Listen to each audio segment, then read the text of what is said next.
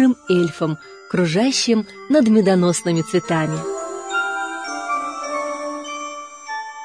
Сказка первая. Амулет с камнем. Маленькая девочка по имени Лолли пошла прогуляться в лес. Было солнечное утро, громко пели птицы и летали бабочки. Лето радовало хорошей погодой и добротой всего окружающего. Лолли перепрыгнула через ручеек и вошла в сказочно красивый лес. Огромные темные дубы, как сказочные великаны, смиренно стояли, охраняя лес от злых гостей. Большие цветущие кустарники манили очаровательным запахом цветов и красотой крупных соцветий. Трава мягко гладила ноги, Большие бабочки, играясь, летали по поляне, часто путая светлую голову девочки с очередным цветком. Хотелось петь и плясать. Вскоре Лолли увидела вдали медленно шествующего всадника на единороге.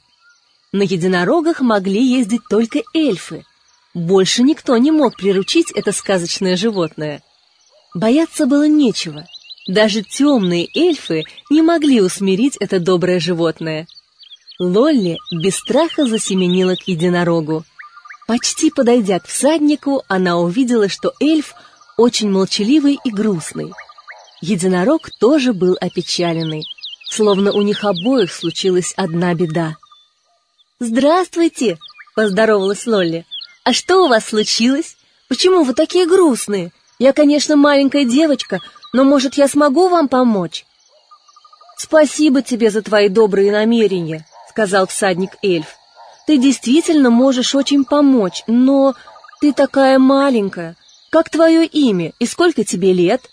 «Меня зовут Лолли, и мне уже десять лет», — гордо сказала она. «Так что у вас случилось?» «Понимаешь, здесь недалеко живет одна семья крайне редких животных, королевских единорогов. У них есть двое детей. Недавно была сильная гроза, и единорожики испугались и разбежались по лесу. После грозы нашелся только один. Родители и мы обыскали весь лес, но пропавшего так и не нашли. Мы думаем, он выбежал из лесу и попался каким-нибудь людям.